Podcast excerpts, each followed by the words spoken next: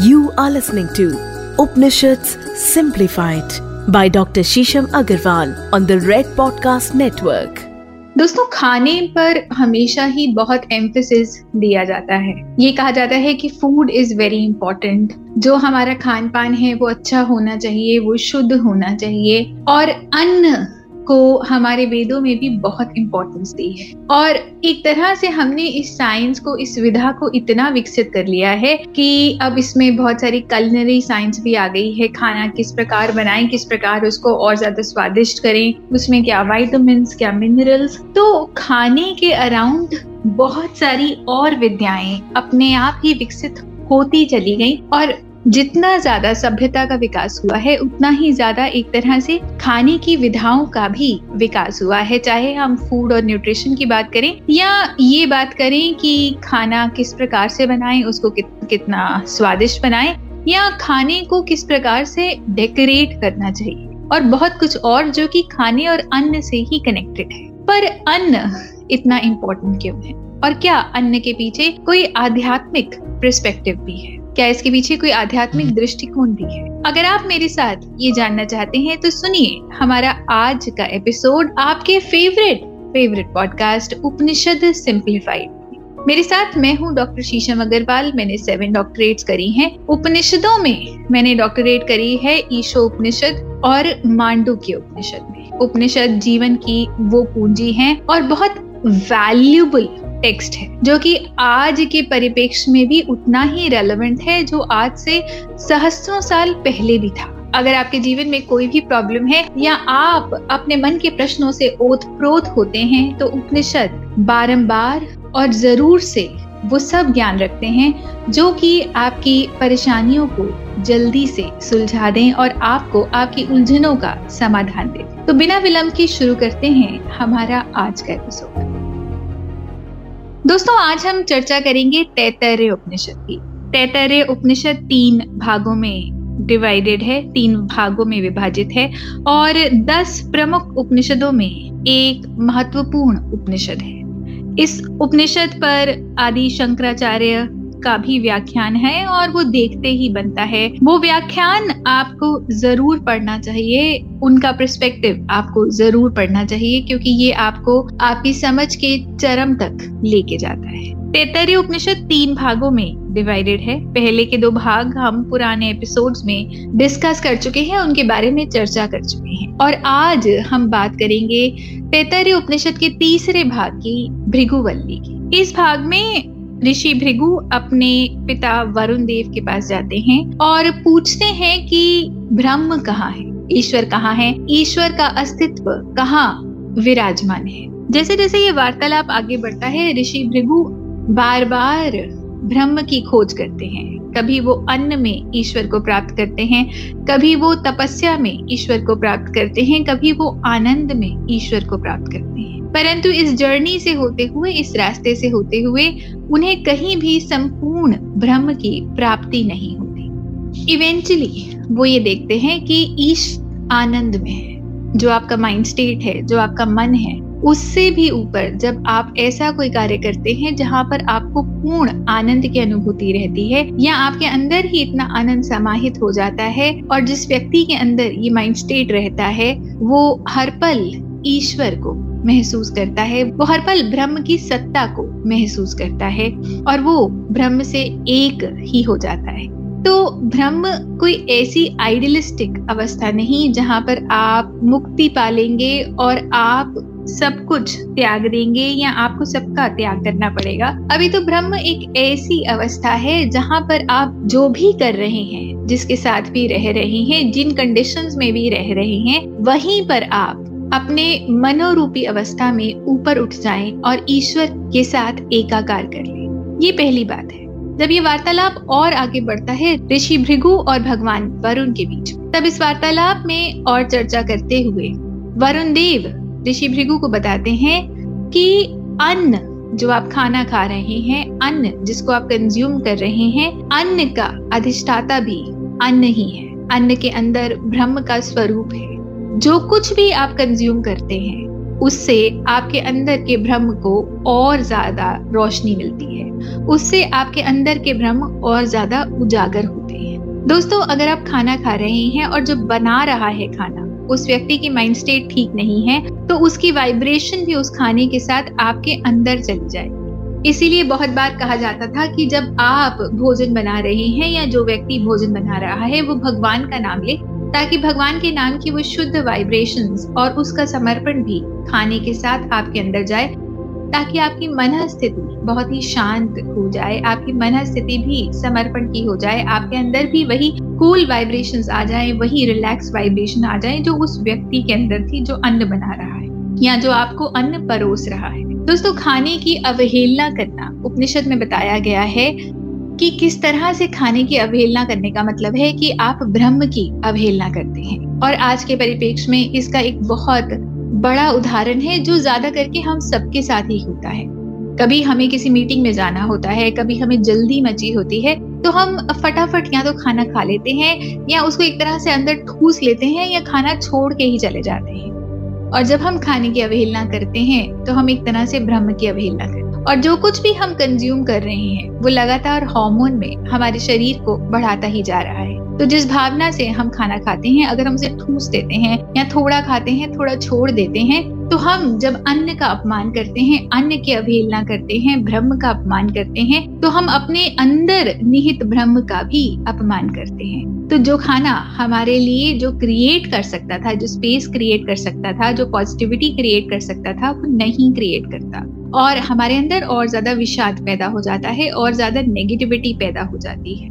अगर आप अपने बनाए हुए खाने को खाकर खुश नहीं महसूस कर रहे या आप किसी और के बनाए हुए खाने को खाकर खुश नहीं महसूस कर रहे, अपितु आपके अंदर और ज्यादा नेगेटिविटी पैदा हो रही है, गुस्सा पैदा हो रहा है, तो उसके दो कारण हैं कि जो व्यक्ति खाना परोस रहा है या तो उसकी मंशा ठीक नहीं या उसका मन खराब है या जिस तरह से आप अपने दिए हुए अन्न को ग्रहण कर रहे हैं वो आप ठीक प्रकार से ग्रहण नहीं कर रहे। अगर आपका मन शांत नहीं है खाना खाते समय तो आप केवल खाना नहीं खा रहे, उसके साथ जो विचार हैं वो भी आप खा रहे हैं। अगर आपके विचार खाना खाते हुए शांत नहीं, रिलैक्स नहीं, बेचैन है, व्याकुल है, एंजाइटी से भरे हुए हैं, तो आप ये मान लीजिए कि आप उस एंजाइटी को नब्बे प्रतिशत खाने से ज्यादा खा रहे हैं। आप अपने सिस्टम को उस एंजाइटी से भर रहे हैं, आप अपने सिस्टम को उस बेचैनी से भर रहे हैं और आप रिलैक्सेशन से, पीस से और ज्यादा दूर होते जा रहे हैं। शायद कुछ क्षणों के लिए आपको खाना खाकर ये लगे कि आप और ज्यादा शांत हो गए या आपका पेट भर गया, पर वो दस बीस मिनट के बाद वापस आप उसी अवस्था में आ जाएंगे, बेचैन फील करेंगे और वो खाना शायद फिजिकली आपके पेट को थोड़ी देर के लिए भर देगा, पर आपका मन और ज्यादा वैक्यूम में चला जाएगा, और ज्यादा खाली हो जाएगा और ज्यादा बेचैन हो जाएगा, क्योंकि अब आप जो एंजाइटी खा चुके हैं वो आपके पूरे सिस्टम में जाकर और ज्यादा बढ़ने लग जाएगी। आपका सिस्टम एंजाइटी से एनर्जी लेने लग जाएगा, एंजाइटी आपके जीवन की स्रोत हो जाएगी, बेचैनी आपके जीवन की स्रोत हो जाएगी। अब दोस्तों, इस उपनिषद में आगे चर्चा करते हुए ऋषि भृगु को वरुण देव ये बताते हैं कि खाना किस प्रकार से तुम्हें मिलता है ये भी डिपेंड करता है कि तुम खाने को कैसे ट्रीट करते हो या तुम सामने वाले को खाना कैसे परोसते हो। अगर आप जब खाना बनाते हैं या आप किसी को बाजार से इवन खाना लेके देते हैं, तो अगर आप ब्राह्मण प्रवृत्ति से उसको खाना सर्व करते हैं, मतलब आप उसको बिठाकर उसको प्यार से वो खाना परोसते हैं, तो आपको भी जब खाना मिलेगा तो बहुत प्यार से ही मिलेगा, बहुत परोस के मिलेगा और बहुत आदर सम्मान से मिलेगा। परंतु अगर आप उसको एक नीच प्रवृत्ति से खाना फेंक के देते हैं या एक ट्रांजैक्शनल स्थिति में उसको खाना देते हैं कि हमने इसको खाना दिया, अब ये हमारे लिए ये कुछ करे, जैसे कि हम अपने घर में जो डोमेस्टिक हेल्प के लोग होते हैं उनको कई बार इस प्रकार से खाना देते हैं कि अब हमने इनको खाना दे दिया, अब हम इनसे एक्सपेक्ट करते हैं कि ये हमारे लिए इतना करें, आज हमने इनको कुछ स्पेशल दिया है तो ये हमारे लिए कुछ ज्यादा करें। तो जब आपको भी खाना मिलेगा तो वो उसी ट्रांजैक्शनल मनोभाव से ही मिलेगा। और अगर हम किसी को खाना जब देते हैं तो रोटी फेंकते हैं उनकी थाली में, तो ये एक शूद्र प्रवृत्ति है, ये एक छोटी संकीर्ण प्रवृत्ति है। और अगर आप इस प्रवृत्ति से किसी को खाना देते हैं तो आपको भी जब खाना मिलेगा आपकी थाली में तो रोटी फेंकी हुई ही मिलेगी, या आपको जब कोई व्यक्ति खाना देगा तो वो आपको बहुत ही क्षीण भावना से, बहुत ही हीन भावना से खाना देगा। तो ये बहुत इम्पोर्टेंट है कि जब आप किसी को खाना परोसें तो आपकी भावना उच्चतम होनी चाहिए। अगर आपकी भावना उच्चतम है, आपके विचार उच्चतम हैं, तो आपको भी जो भी व्यक्ति जब भी खाना देगा वो आपको हमेशा एक हायर पेडस्ट्रियल पर बिठा कर ही खाना देगा, आपके बारे में उच्च विचार ही रखेगा, आपको एक अच्छी भावना से खाना मिलेगा। तो आपकी अपनी मनोस्थिति, आपका अपना कर्म और आपका खाने के प्रति क्या पर्सपेक्टिव है, और आप जिनको खाना खिलाते हैं उनके प्रति क्या पर्सपेक्टिव है, आप खाने के प्रति क्या भावनाएं रखते हैं, ये सब डिसाइड करता है कि आपका अपना शरीर खाना किस प्रकार से पचाएगा। और आपके कर्म जितने अच्छे होंगे अन्न को लेकर, उतना ही अच्छा अन्न का प्रभाव आपके जीवन में होगा। आपको भी अन्न वैसे ही परोसा जाएगा, आपका शरीर अन्न को वैसे ही पचाएगा, आपकी हेल्थ बहुत अच्छी रहेगी। और अन्न को आप जिस तरह से ग्रहण करेंगे वही आपके ब्रह्म तत्व को बहुत अच्छे से बढ़ा भी देगा। कहने का तात्पर्य ये है कि हम कई बार ये सोचते हैं कि ईश्वर को प्राप्त करने के लिए हमें बहुत ही कठिन आसन करने पड़ेंगे, हमें बहुत ही कठिन तपोयोग करना पड़ेगा, परंतु दोस्तों ईश्वर पाना इतना सरल है, इतना आसान है कि अगर आप खाने के प्रति, अन्न के प्रति अपने विचार शुद्ध करें, अन्न में ईश्वर को देखें जो कि है भी, अगर आप अन्न में ब्रह्म का विचार करें तो आपको अन्न उसी तरह से प्राप्त होगा, उसी ब्रह्म तत्व से प्राप्त होगा और आपके अंदर के भ्रम अपने आप बढ़ने लग जाएंगे। आपको कुछ कठिन, कुछ जटिल परीक्षण नहीं करने पड़ेंगे, एक्सपेरिमेंट नहीं करने पड़ेंगे, अपने शरीर के साथ कहीं जाना नहीं पड़ेगा, कोई बैराग नहीं प्रैक्टिस करना पड़ेगा, अपितु अपने आप ही केवल जो आप कंज्यूम कर रहे हैं, जिससे रोज अपने शरीर को ऊर्जा दे रहे हैं, केवल उसी अन्न को अगर आप शुद्ध भावना से कंज्यूम कर लेंगे तो वो भी आपके लिए आपके ईश्वर को प्राप्त करने का रास्ता खोल देगा। धन्यवाद। हमें एक मैसेज आया है यूएस से ईशा का, वो कह रही हैं कि उन्होंने हमारा वाइब्स वाला पॉडकास्ट सुना व्हाट इज द लॉजिक में, और उनको वो बहुत अच्छा लगा। उनको ये लगता था कि वाइब्स जो हैं वो केवल एक ट्रेंड सा चल पड़ा है, इसीलिए लोग कहते हैं कि मुझे वाइब्स मिली, मुझे अच्छी वाइब्स नहीं आ रही, परंतु पॉडकास्ट सुनने के बाद वो इस चीज़ को समझ पाई कि ऑरा की जो शक्ति है, जो वाइब्रेशंस हैं, उनको वाइब्स कहा जाता है, उनको वाइब्स के, के रूप में रेफर किया जाता है। और इस अवेयरनेस के लिए उन्होंने हमारा बहुत बहुत धन्यवाद किया। यशा जी, हम भी बहुत बहुत आभारी हैं आपके इस मैसेज के लिए, और हम बहुत ज़्यादा ग्रेटफुल हैं कि हमारे पॉडकास्ट से लगातार लोगों तक ये इन्फॉर्मेशन पहुंच रही है, उनकी अवेयरनेस और ज़्यादा विकसित हो रही है और उनके ज्ञान में और ज़्यादा वृद्धि हो रही है, लगातार उनका लाइफस्टाइल बदलता जा रहा है। अगर आपके भी मन में कोई प्रश्न है या आप हमें अपना ग्रैटिट्यूड या धन्यवाद भेजना चाहते हैं, अपनी अप्रिसिएशन भेजना चाहते हैं, तो प्लीज़ हमें डीएम कर सकते हैं। हम आपको इंस्टाग्राम पे मिल जाएंगे, मैं आपको मिल जाऊंगी डॉक्टर शीशम अग्रवाल के हैंडल पे, इंस्टाग्राम पे, रेड एफएम पॉडकास्ट पेज पर आप हमें डीएम कर सकते हैं इंस्टाग्राम पे।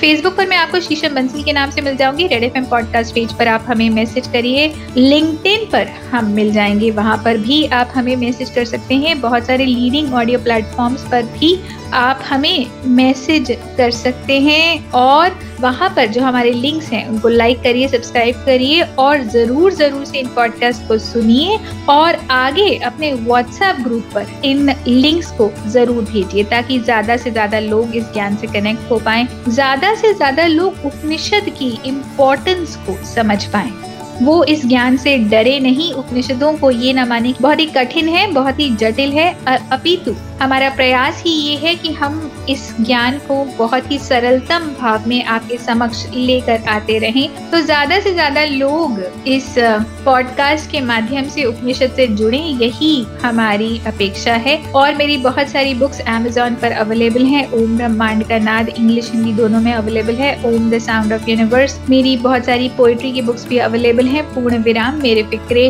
अंतिम लिखाई, और अभी मेरी एक लेटेस्ट बुक रिलीज हुई है कैसे, और इसका इंग्लिश में जिसका अनुवाद है हाउ के नाम से, आप वो भी ले सकते हैं। तिलक कैसे लगाएं, दीपक किस प्रकार से जलाना चाहिए, स्वास्थ्य किस प्रकार से बनाना चाहिए, एक श्लोक की भागवत क्या होती है, नवग्रहों का उपाय जो लोग कहते हैं और बताते हैं कि बहुत ही पेंसिव रेमेडी है या उपाय है, उसको आप सरलतम भाव में गृहस्थ जीवन में रहकर किस प्रकार से कर सकते हैं। स्वयं अगर आपको रुद्राभिषेक करना हो तो शिववास किस प्रकार से निकालें, अगर आप घर में हवन करना चाहते हैं तो अग्निवास किस प्रकार से खुद कैलकुलेट करके स्वयं ही हवन कर सकते हैं, अगर आप यात्रा कर रही हैं तो कौन सा दिन शुभ है कौन सा नहीं या कौन सा पहर शुभ है, ये सब आप स्वयं खुद कैसे कैलकुलेट कर सकते हैं और इसके पीछे का सिद्धांत क्या है, तथ्य क्या है, इसको क्यों फॉलो करना चाहिए। लगभग तैंतीस इस प्रकार के रीत रिवाज और उनके पीछे का ज्ञान और उसको किस प्रकार करना है, ये सब इस पुस्तक में लिखा हुआ है।